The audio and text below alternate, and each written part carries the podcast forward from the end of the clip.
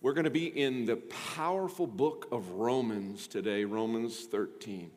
And I want to illustrate in this way this morning as we get started. Many years ago, way out in the country, there lived a young boy in a home without plumbing. Anybody willing to admit it? Okay, there's a few. All right, good. These are the people that are happy when they go to any of the restrooms in the church, right? Because you remember what? It was a home without plumbing, and so they had what was called an outhouse. And this outhouse was some distance from the boy's home. And it, it sat close to a steep ledge that overlooked a creek. And the young boy hated to walk cold, rain, mud, snow, wind. When you had to go, you had to go. Uh, parents, if your kids are wondering what I'm talking about, this is a good parental lesson. You can tell them what an outhouse is. I'm sure you've seen a picture in a book before, okay? But anyway, this boy got grew more and more frustrated, and on one occasion, his frustration got the best of him, and he made a reckless choice. He shoved that rickety outhouse off the ledge and into the creek down below. Oops, reckless, bad choice. Later that day, his father approached him with a very serious look on his face. He said, Son, and the boy sheepishly replied, Yes, Dad.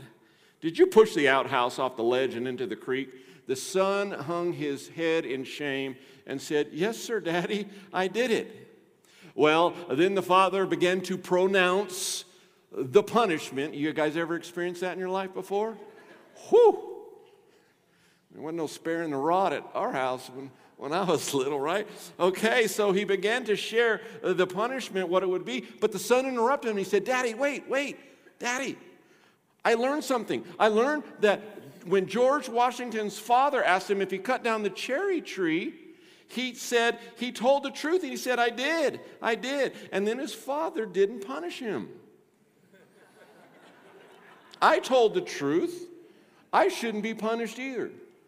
To which his father replied, Yes, but George Washington's father wasn't in the cherry tree when he cut it down. Think about it for a minute. Choices, recklessness. Some of y'all still don't get it. Wow. Would you tell your neighbor that the dad was in the outhouse? All right. Boom. Okay. We make choices all the time. And sometimes we're impulsive and reckless, and we lack self control. But I want to tell you today, there's a phrase that we need to accept and we need to work on today, and the phrase is this Mastering Our Passions. If there was a subtitle for this sermon, it would be Mastering Our Passions. Passions aren't necessarily bad, but passions can get bad in a hurry. You know what I'm saying? And this mastering of passions is an impossible task without God cultivating self control in our lives. You see, all of us are tempted. Don't come to me and say, I'm not tempted. If you're a human being, you're tempted. All of us are tempted, but not all of us are tempted in the same way. Some struggle with sexual passion, some struggle with food, others are plunged into debt lacking restraint in purchasing. Still others drink themselves into oblivion, and still others take drugs to dull their awareness of a painful world. I don't know what it is for you, but we're tempted. And our passions can get us into trouble, and self control cultivated by God needs to happen in our life. We live in a difficult, reckless world, yet Scripture is clear. Unless we master our passions with the Lord's help, they will master us. Perhaps you're thinking of a friend or a sibling or a child that has been mastered by their passions. We want you to remember to pray for them, perhaps throughout this sermon, and remember that. We're going to quote one more time Galatians 5 22 and 23. It's going to be up on the screens. Would you uh, recite that with me? Ready? But the fruit of the Spirit is love, joy, peace, patience, kindness, goodness, faithfulness, gentleness, self control. Against such things there is no law. Remember, what we're looking at today is an attribute of the fruit of the Spirit, and that denotes something that's active the offspring, the yield, the harvest, the outcome, the produce. And remember, you're probably tired of me saying it, but it's the Holy Spirit's fruit in us. It's the indwelling Holy Spirit in us that cultivates this. The big idea today is we are to exhibit a self controlled life, which is the result of the Holy Spirit in us. Let's just look at the last few verses of Romans 13. Romans 13, we're going to start in verse 11. Besides this, knowing the time, it is already the hour for you to wake up from sleep. For now our salvation is nearer than when we first believed. The night is nearly over and the daylight is near. So let us discard the deeds of darkness and put on the armor of light. Let us walk with decency as in the daylight, not in carousing and drunkenness, not in sexual impurity and promiscuity, not in quarreling and jealousy, but put on the Lord Jesus Christ and make no plans to satisfy the fleshly desires. Let's pray. God, you created us as passionate people. And God, we acknowledge that we're sinners and sometimes our passions get out of control. And God, my prayer today is that you would speak through your word, that we would understand that you stand ready to cultivate self control in our lives. And God, we acknowledge today how winsome and attractive that would be the self controlled spiritual lifestyle to folks who are going through life in our neighborhoods and all around our city. So, God, help us, teach us today. God, give us open hearts and minds. In Jesus' name we pray. Amen.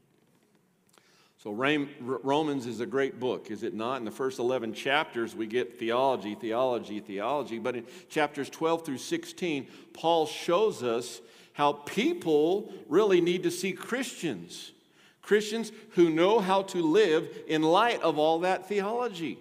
What good is theology if you don't know how to live in that? And so we see that in chapters 12 through 16. And in chapter 13, Paul reminds the Christians in Rome and us today as well about their duties towards uh, civic rulers, and, and then spend some time in the middle of the chapter. The ultimate primary duty, do you remember what it is? It's to love one another.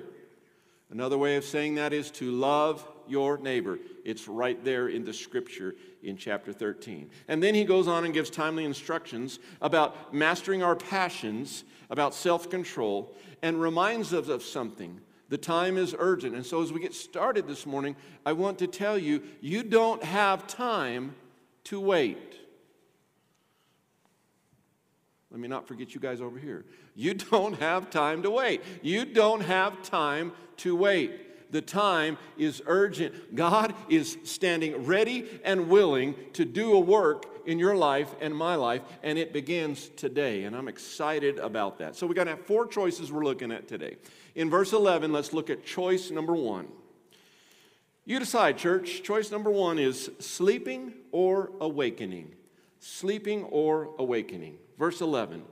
Besides this, now that's all the stuff he just talked about, about love and all those things.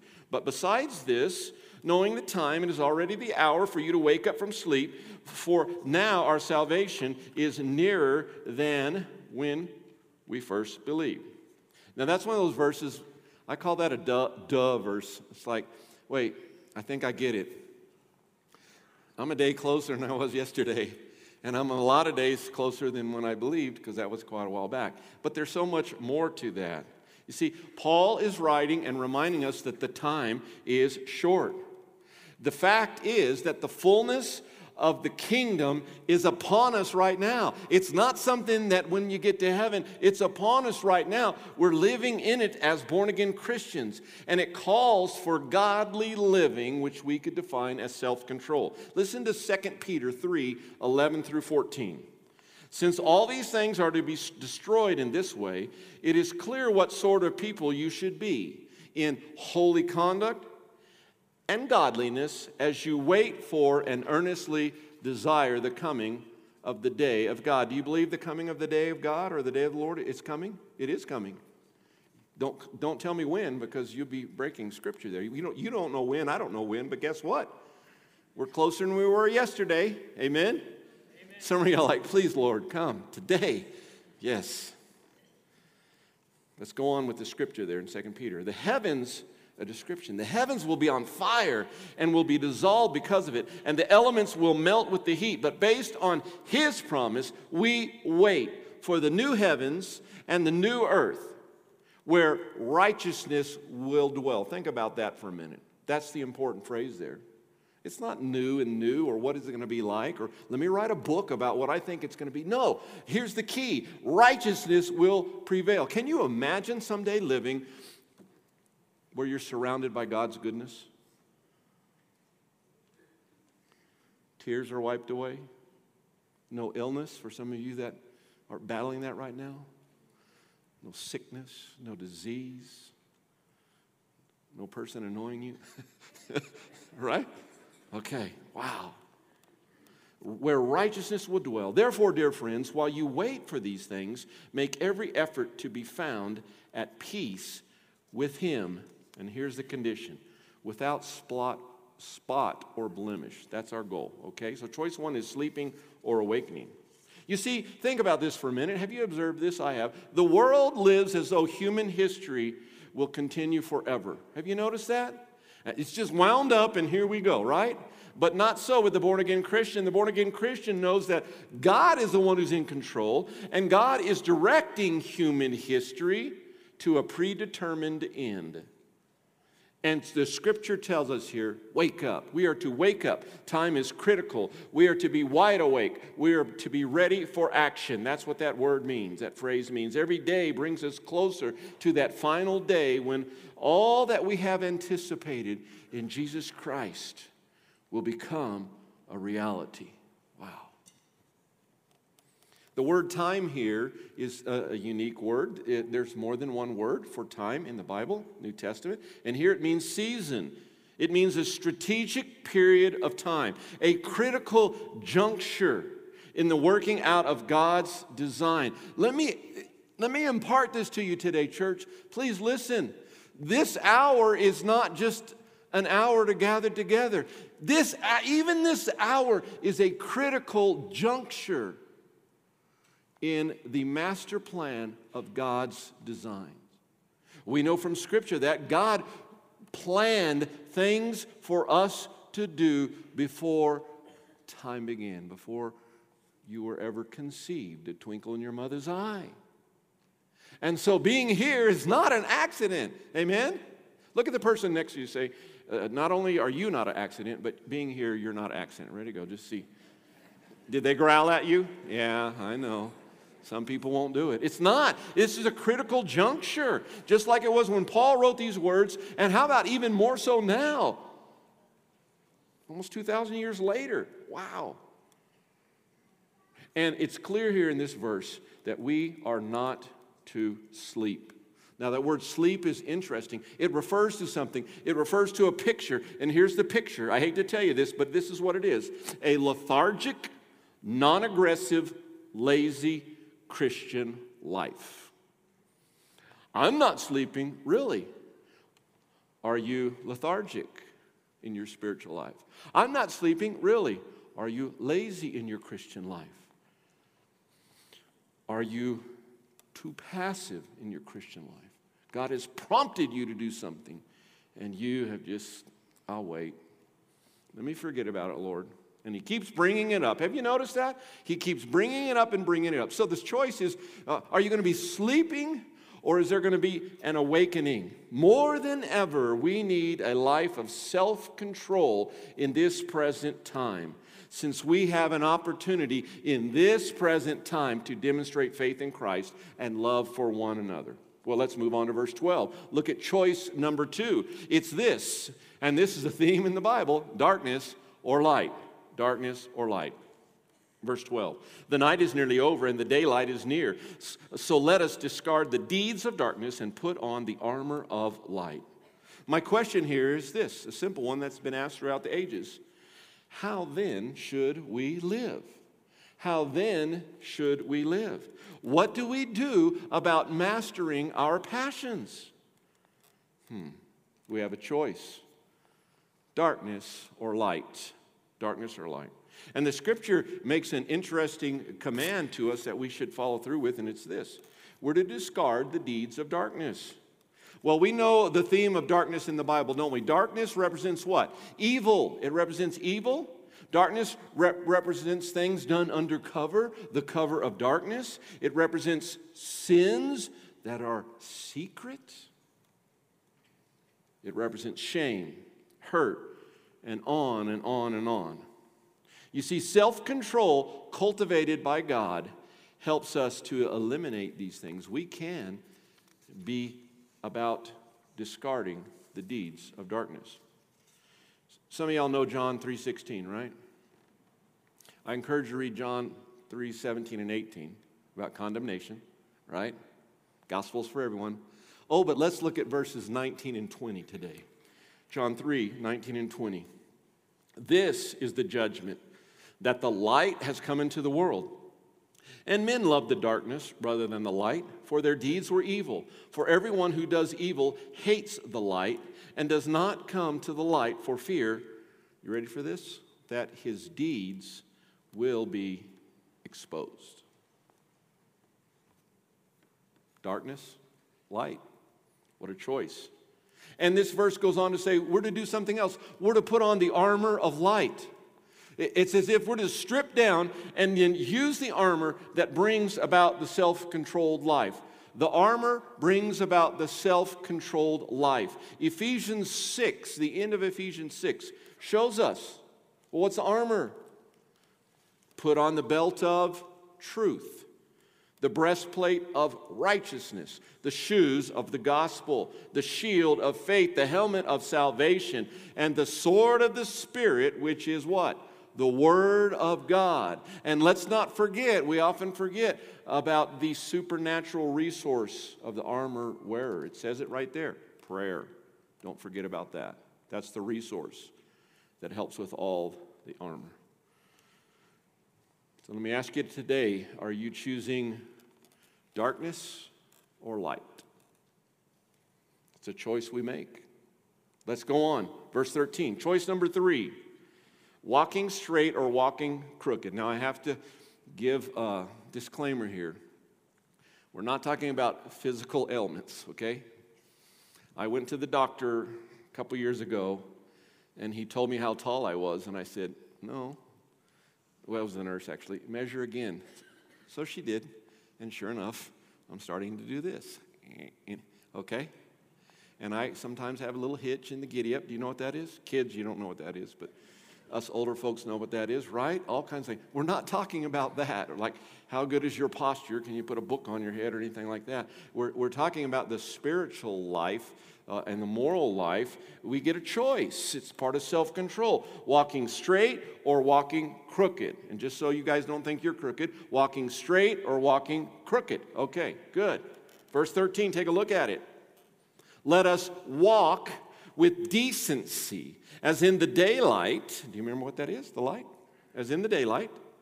Not in carousing and drunkenness, not in sexual impurity and promiscuity, not in quarreling and jealousy. Wow, what a power packed verse. You see, mastering our passions continues on, and there's more choices. There's more choices. Let me tell you this God did not wind you up when you were born as a robot and send you down a path with no variation at all. It would have been easier, but he didn't do that. And so those variations is where we have to really watch ourselves. And there's choice, there's choice, there's choice. You'll make choices today. You already have, you will. You see, we can live the self controlled life by walking, according to Scripture, in decency in the light. Remember this about darkness darkness hides, but light discloses you can see. Church, let me issue an imperative to you, a command to you. It is time for us to walk straight. I'm not a chiropractor, okay? I've never been one. What I mean by that is our self controlled spiritual life. Walk straight. What does that mean? That means this we should do that which is proper, that which is honorable, and that which is noble before our Creator. He gets the glory. He is the audience of one. What we do is not for others, although they may benefit, but it is for Him. What is honorable, what is proper, what is noble. And then, in case you don't get it, like Paul is known to do, he gives three pairs of vices. Did you see that in this verse? They're pairs. I have the word and in, in my Bible, maybe you do as well, but they go together. There's three pairs of vices. Number one is this we could call it this drunken carousing. This is the contrast to the self controlled spirit filled life. Well, what does that mean? Well, it gives a picture of orgies. What it means is habitual, intentional intoxication. I think it's pretty clear. I don't think we need to comment on that too much. Uh, that's something that the born again Christian should not be doing. The second uh, pair of vice is uh, sexual sin. What does that mean? It means unbridled lust. The word actually means sleeping from bed to bed outside of marriage. Let me just stop right here. Listen to me, please. If you're online, listen closely. Scripture's clear. God invented sexual relations. One man, one woman, in the context of marriage. Oh, but you don't know my situation. I don't need to know your situation. God knows your situation. And God is more than able to get you out of that situation until you are married and then do it properly. I thought I'd get some more amens. Husbands, that was your chance. Man, all right. But it's a, it's a strong picture of someone who's just going from bed to bed, okay?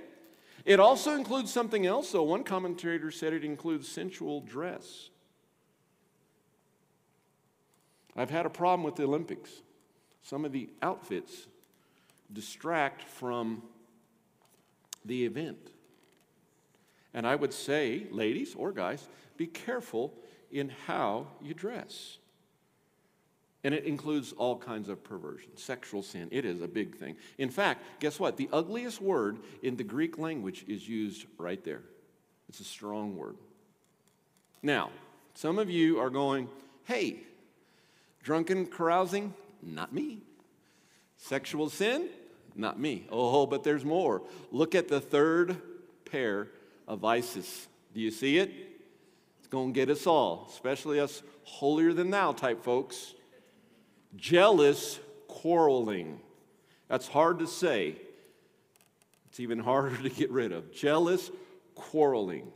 Yes, these are included as acts of darkness. Unfortunately, the church is more tolerant towards sins such as this than the first two pairs. The picture here, it's a strong picture, this jealous quarreling. It's a picture of the constant activity that is happening before divorce or even worse, before manslaughter. That's the picture. What a contrast of these things to walking straight, uh, walking in decency, in the light, self control. These three pairs are an example for us of life that is devoid of godly self control. Let's move on to our fourth choice this morning. It's verse 14, and it's this put on Christ or put on the flesh. It's the choice. But put on the Lord Jesus Christ and make no plans to satisfy fleshly desires. You see, darkness is a scary, dangerous place. Darkness is a place of spiritual dullness, depravity, debauchery, and despair. The only way out of the deeds of darkness in verse 13 is to see the answer in verse 14. The answer is this come to the light. Did you notice what he said? He said, the Lord Jesus Christ. He got it all in there on that one, didn't he?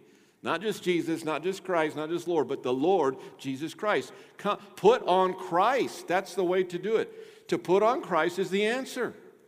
And new life in Christ stands diametrically opposed to the old life controlled by earthly passions, right? What does Scripture say? We become what? A new creature, a new creation. What does Scripture say about the old stuff? And behold, here's the new stuff. That is what God wants to continually do in our lives. And we're to put on Christ. It's the picture of clothing. Did you pick out what you're going to wear today? Or, guys, did your wife pick out what you're going to wear today? I do pretty good, but occasionally, you know, you, um, you're going to wear that, right? You've heard that before, yeah. But thankfully, we all made the choice to put on clothes today. Amen? Just look at your row for a minute. You're like, thank you, Lord, for doing that. All right. Right, yes. But to clothe ourselves with Christ means more than just putting on clothes. Here's what it means it means take off and dispose of the old clothing of sin. Take it off, go burn it in the fireplace, if you will. It's not just putting on new clothes over old clothes. That's why we have such a difficulty with self control, and I do as well. We put on Christ over the old stuff. Now, the pandemic, let me illustrate this way the pandemic has messed up one thing for me. I, I go shopping sometimes. Anybody go shopping? I'm a typical male, I'm a hunter gatherer. I know what I need, and I don't need to window shop. I go right to the clearance section. I know where it is. They're usually marked. You have to go through all the expensive stuff to get to the back, right? But a problem with this pandemic came in that they didn't have dressing rooms and wouldn't let you try on clothes, right? Why? To see if they fit. I got so tired of buying something, coming home, trying it on, taking it back, getting a refund because it didn't fit. Now, as you can see from this well chiseled body, I have a very unique set of clothing. Why are you laughing? Right here, right here. You people in the back can laugh, and I don't quite hear you, but up front, I know who you are and I see you. So I resorted to something, putting on clothes. Guess what? I would put the shirt on over the shirt. Now, if I had a t shirt on, worked out pretty well. But if I had this shirt on and I tried to put one like this on over, do you see how it was a problem? Is it really fitting? Is it too tight? What's going on? Is it, can I gauge between whether, because I have this shirt on and a t shirt on, whether it's fitting or not? It's a good example of what we do all the time. We put Christ on over it. Is it fitting well? Is it working out well? How do I feel? Da da da da da. What we need to do is uh, strip it off, get rid of it, and put him on. And the fit is perfect. This verse shows us we're to get rid of it and not even consider putting it back on. So, what do our new clothes look like? Well, we are robed in Jesus' righteousness. Do you remember the uh, verses from 2 Peter we read? What will prevail? Day of the Lord? Eternity? Righteousness will prevail.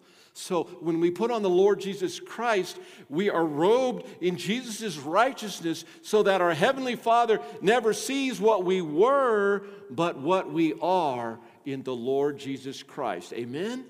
Wow. We don't feed the flesh. We don't take jaunts back into the darkness. We don't love to lust.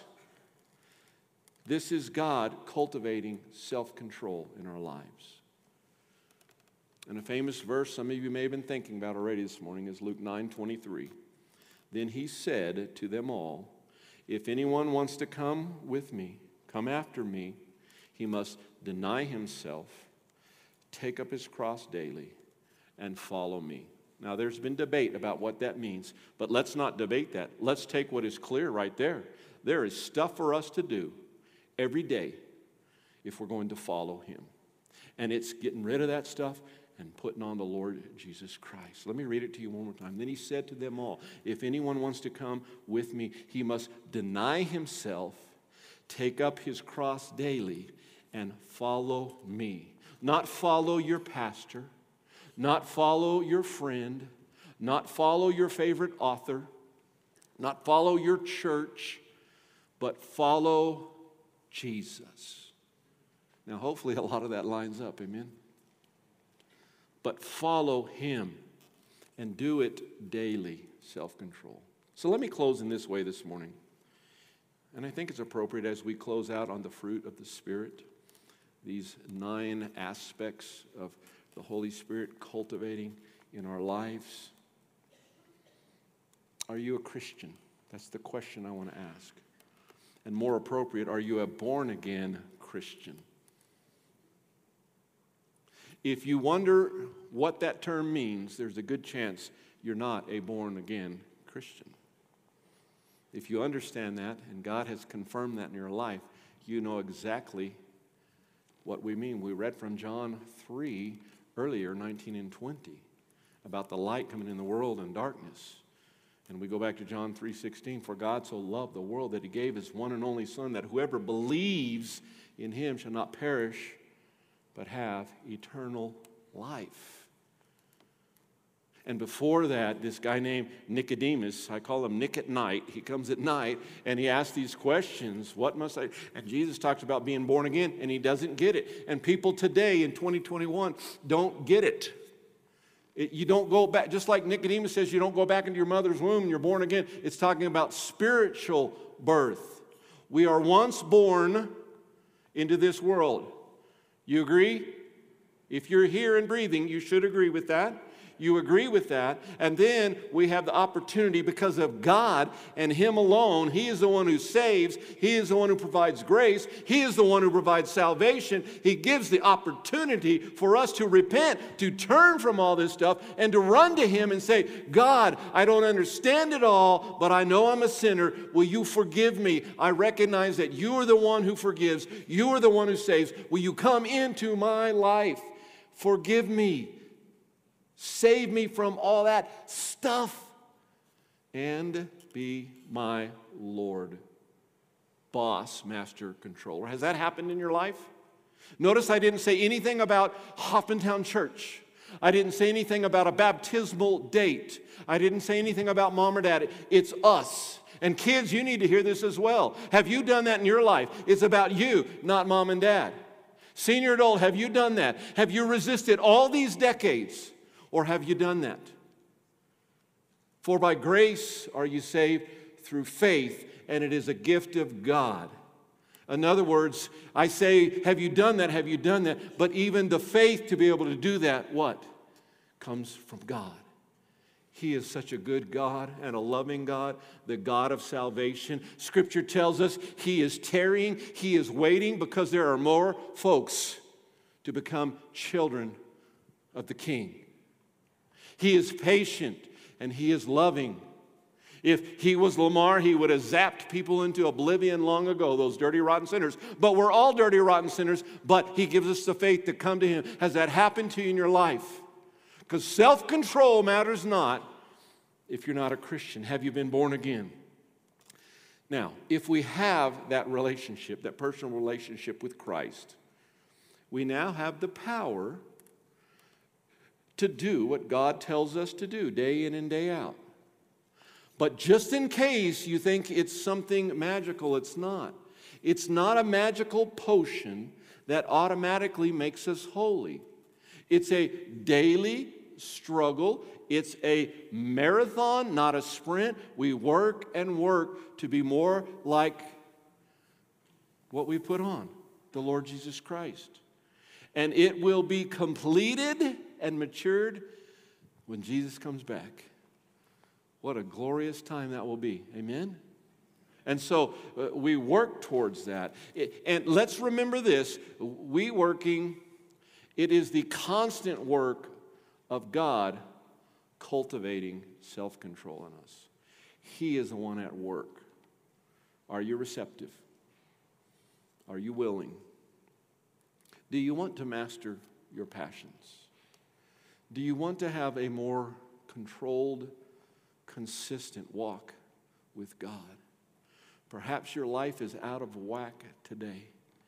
Would you like the answer to that? It's light, it's walking straight with the spiritual life, it's being alert and awake. It's all these things. Ultimately, it's Jesus on me getting rid of the old stuff. I'm going to pray and then I'm going to do something a little different today. Now, when a preacher says he's going to do something diff- different, it makes him very vulnerable. Okay? I just do what the Lord has instructed me to do. Okay? We're going to have a different response time. I'm going to be down front. I think we're going to have friends right here and another friend right over here. Jim will be here, Marty and Leslie be here. But I want to open up this front to prayer. So it's vulnerable for me, but it's also vulnerable for you because I'm going to ask that you might consider, if you're physically able and you, want, and you feel led to do that, that you would come up and just, whatever it is, in the area of self control. I mean, if you got it all together, don't worry about it, but I'm not sure. We have counseling on Monday, Wednesday, no. Um, that you would just come, just briefly, as a statement to the Lord I come and I pray. You can be with one of us or by yourself, and I commit blank to you. I want to take that off and put you on. Let's pray. God, we pray for a move of your spirit right now. I pray that everyone would be still, that nothing would distract, and I pray that the words from your scripture would penetrate us and that we would realize that the time is urgent and you desire us and you will help us live the self control life. God, may we give up what is holding us back. God, I know what it is in my life. Each of us know if we're paying attention as you speak into our heart right now. I pray for a response this morning, God, that we would just, as an act of submission to you, would just quickly make a statement to you in prayer that we would ask that you would help us release whatever it is and give to you. In Jesus' name I pray.